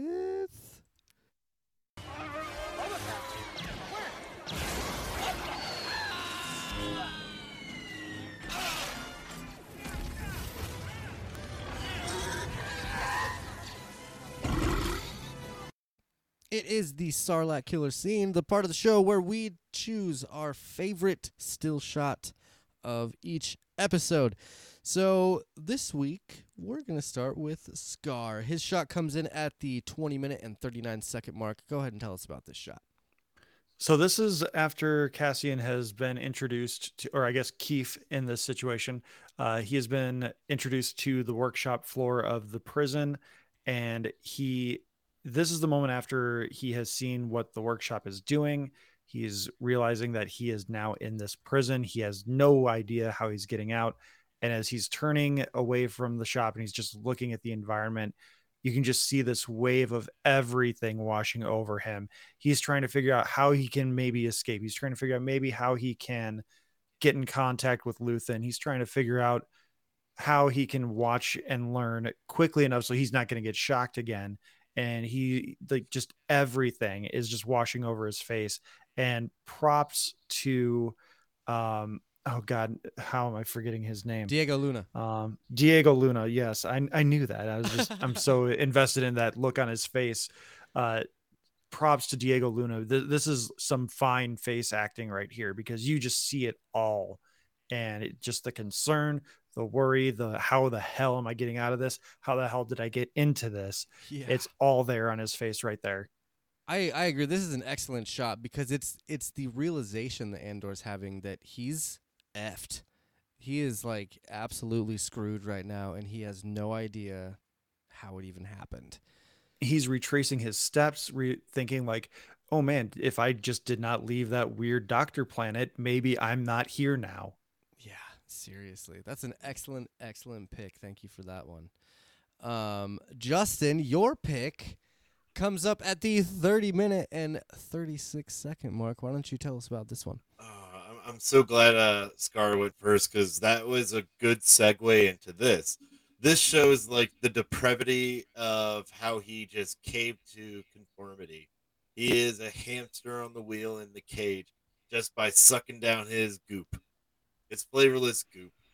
And like Flavorless. like to me in this like this angle you could sort of see a face and he's like it looks bitter it's uh defeat and he's just caved and conformed to me like Yes, and it, it's just it's i don't know how to exactly it's the sum it- indoctrination of it. yeah exactly Yeah. thank you Because this is the 30 day mark, right? I think he's been in captivity for Mhm. 30 days. And so this is him basically, like you said, conforming to what's happening. Yeah. He's like, all right, well, here we go. Six years of this. i mean it takes 21 days to develop a good or bad habit and at this point he's he's in the habit He's, yeah, he's definitely developing something. That's for sure. But, like- excellent pick. I I love this that you get to. We talked so much about the sci-fi look of this show, and this really brings that out. It mm-hmm. really brings out the the jumpsuit that they're wearing, the way that they eat, the way that the the prison is set up. Like it's it's a really really excellent shot portraying that. So great, great. Um, I had two shots.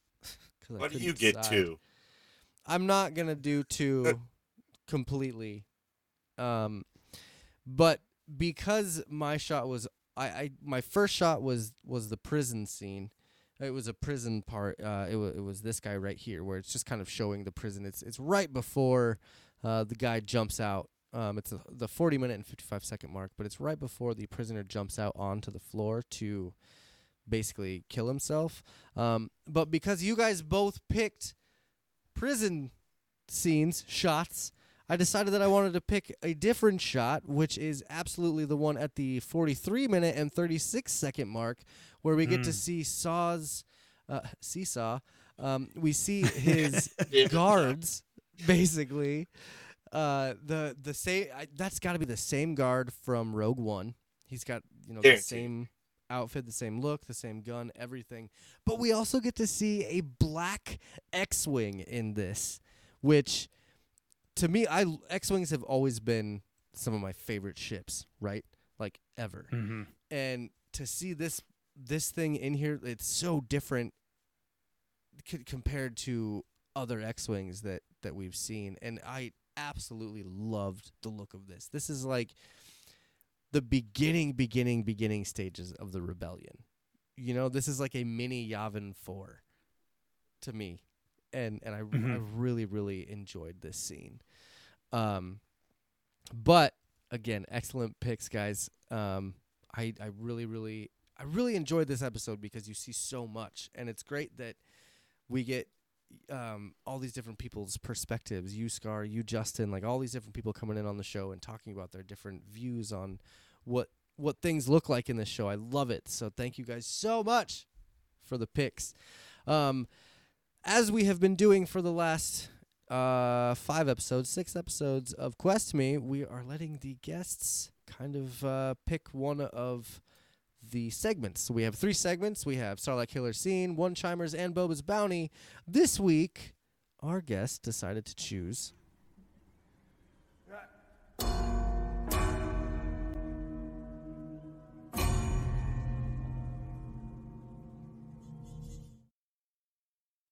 One Chimers.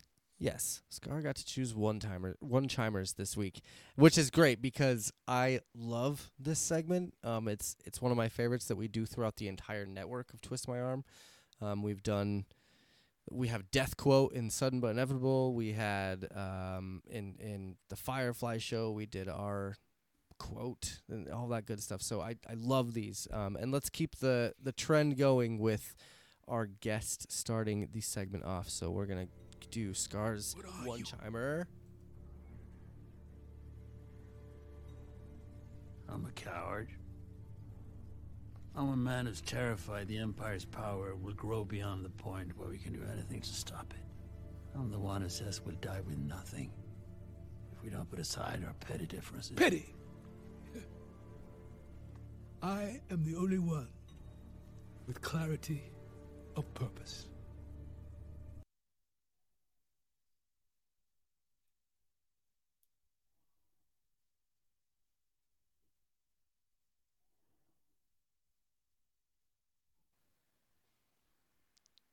Tell us about that. That and it was a little bit longer of a one chimer than than. No, I, that's not true. I always pick like thirty second to a minute one chimers. So, uh, well, the original time step I gave you was longer, but uh, I, I figured that the the main thing I wanted was uh, Luthen saying that he's a coward. Uh, among other things, just the the way he delivers the word coward. You can hear his voice cracking because he knows there's truth in it.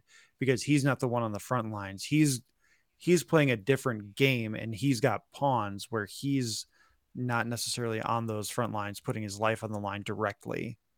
And uh, it also plays on what we were talking about earlier where saw also has this piousness to him where he thinks that his rebellion cause is the right one and the pure one where everyone else is just kind of hopping on the bandwagon now that the the empire is putting that stranglehold on there but it's mainly for me the coward line because everything you need to know about the rebellion is there uh, the cause for the rebellion and there's a little bit of modern political spectrum in there too where there there's segments of people myself included that feel like we're going into a very dangerous territory and as a cisgendered white man i'm kind of like do i have to do anything?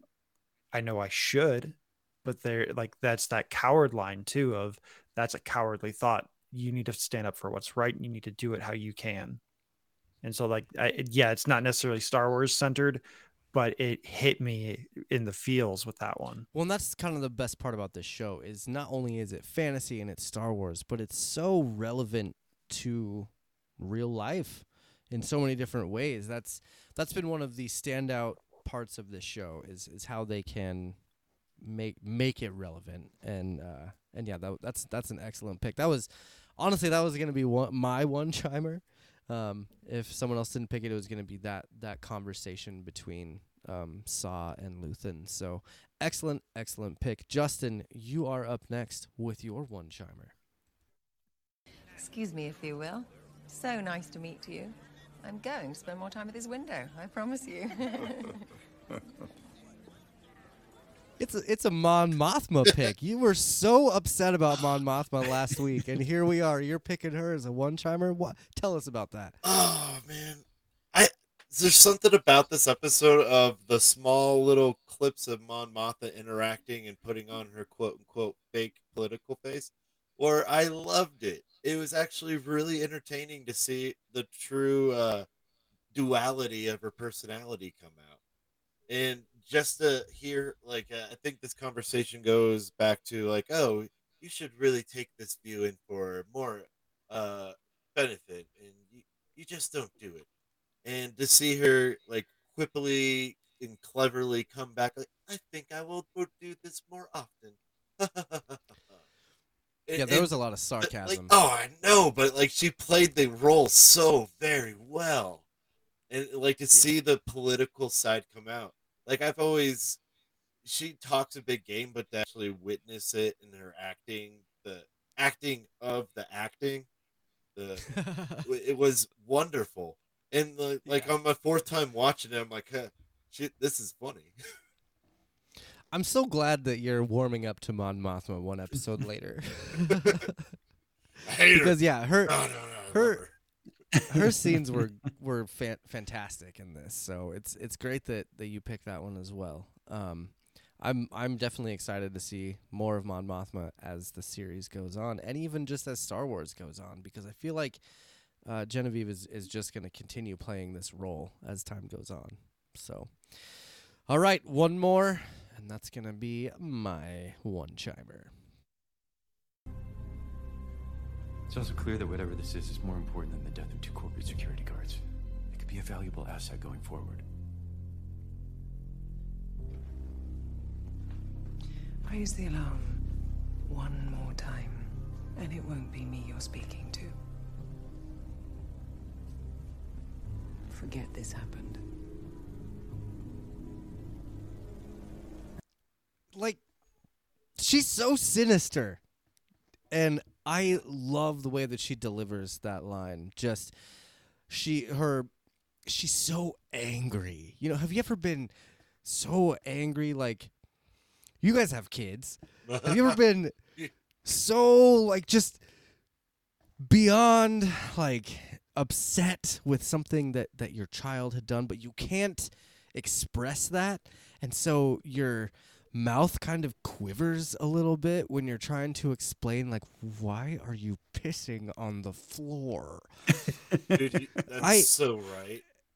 i feel like she's getting that kind of vibe with Syril she's like i swear to god if you do this again you will be grounded for life It's and like, just talking through her teeth i love it it's like when your little kid or your child is uh, acting a fool in public. You, you're like, oh, I beat the shit out of you, but I have to do this in public.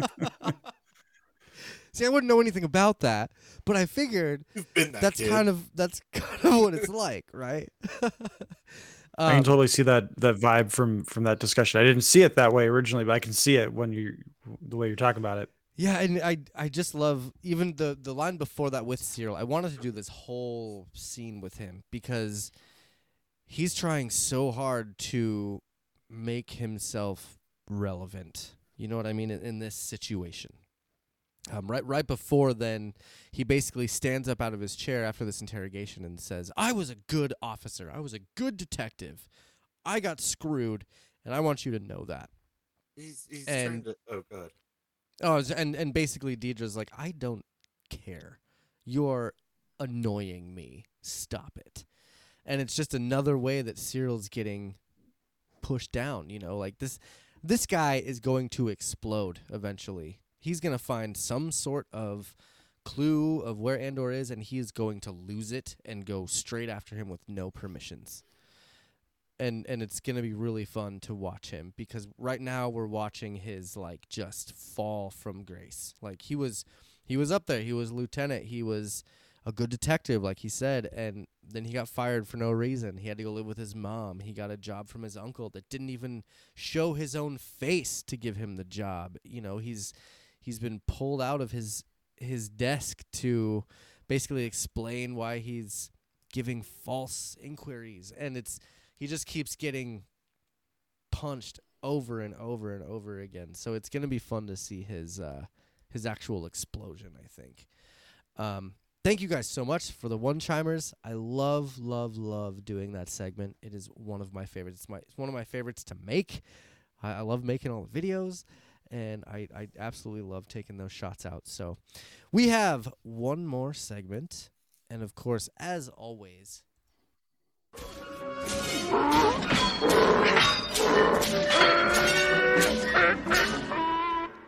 It's the Tusken Raider. It's the part of the episode where we rate the episode. Um, this week we're gonna rate episode eight. We're gonna rate episode eight. Gosh, there's been so much, so much stuff. Uh, let's rate it out of ten. What should we do? Ten. Uh, Seesaws. Ten what? Seesaws? Okay, yeah, yeah. Ten seesaws. I like it. so, Scar, what would you rate episode eight of, of Andor out of ten seesaws? Without the context of later episodes, I think I'd give it a six and a half seesaws. Uh, but that that could easily change based on what comes next, because these are obviously like two to three part episodes that build into a larger arc. Uh, this is obviously episode one of the larger arc for this next segment. Um, but for initial viewing, I would say a six point five. All right, Justin. What about you? Uh, I'm gonna. You guys, you're not gonna believe this. I actually give it a seven and a half. Wow. I really, for for being a filler in an intro episode, just like Scar was saying for the arc, I was really invested. I like, like I got into Mon Mothma after all the shit talking I, I was doing. Phrasing. It- like Mon Mothma's cool. to see the character development within the entire episode over the I think the 30 days of Andor being in jail and uh, cu- calling out Syril, like it was overall it's, it's very very exciting for me. And I realized I like the big booms and the pew pews going off, but it surprised me that I enjoyed this episode so much. That also surprises me because uh, because like you said, you you like the pew pews and the big booms going off, and this had none of that. Nope. So uh, so that, that's that's good to hear. And actually, you rated it higher than I did. I rated it a seven. Um, and it'll- it's mainly the, the same reasons that that Scar you rated it six point five is just it's a good filler episode. It's got a lot of good information. Um, but until I know the payoff, you know, it's it's it's a pretty average episode for me. Um, so that being said, with all of our ratings, this episode is a seventy percent on Quest Me, um, which is pretty average. Pretty average for our show. I think it's fair. Yeah, I think uh, we had one episode that was like a sixty-eight percent, I believe, um, and that was the I think that was the lowest ever Quest Me rated episode. I think that was last week, Was it Yeah. really? which is I, I think so. I don't I don't remember Yes. things. It's a, it, they're all in my notes. I could go back and look, I guess, but I don't want to do that. Either way, Nope. this one is a seventy percent, and that's pretty good. Um, anyone that hasn't watched Andor yet and is still watching this podcast, I don't know what's wrong with you. You need to go back and watch this whole series, um, and and give us give us your rating at Quest Me TMA. Scar, what did you have? Uh, the one thing I was just going to add on Yeah. to all that was uh, this episode is really well done. Uh, we mentioned that the director was uh, he had done a, an episode or two of Black Mirror, which you can totally see a lot of that influence in this. Uh, and they do a lot of less is more with this episode too. Like Yeah, um, the the screenshot that I chose, uh, they did a lot of show don't tell with Cassian, and just again in that face acting where you just see everything wash over him, and they they do that regularly in this episode where there's a lot of show don't tell uh, with Justin's scene with Mon Mothma. The the tone she's using, you see what's happening. She's they're not just telling you like, oh, it's a show they're they're doing a lot of really good subtle things that even younger viewers should be able to pick up on right. and it, it's it's part of that m- more mature stuff that people have been clamoring for star wars but it's not going beyond into like r-rated territory so this is a really great uh showcase for what star wars can be i just don't think it fully encompasses what star wars is which is why i think seven is a very very good score for this episode I agree. Um, I I totally agree. We've been saying it all season. This is not your grandpa's Star Wars. It's it's not what we're used to, but it's definitely I think something that we as fans needed um, for Star Mhm. Wars. Justin, what's up? All right, Scar. So you so delicately, intricately worded exactly what I wanted to portray to Jesse. Like that was jesse rewind the tape and listen to it Yep. again this is your reason to watch this show. There you go, buddy. That's a that's a good call. I'll have to clip that and send it over to Jesse and be like, Do "Look, it. this is a Do it. this is someone that's not part of Quest Me that actually has this opinion." So, um, excellent. This has been a super super super fun episode. Um, Scar, why don't you go ahead and let the viewers and listeners know where they can find you and your podcast? Uh, you can find me on Twitter at Josh underscore Scar. Last name is spelled right here. And then you can find me at Talking Smack Pod.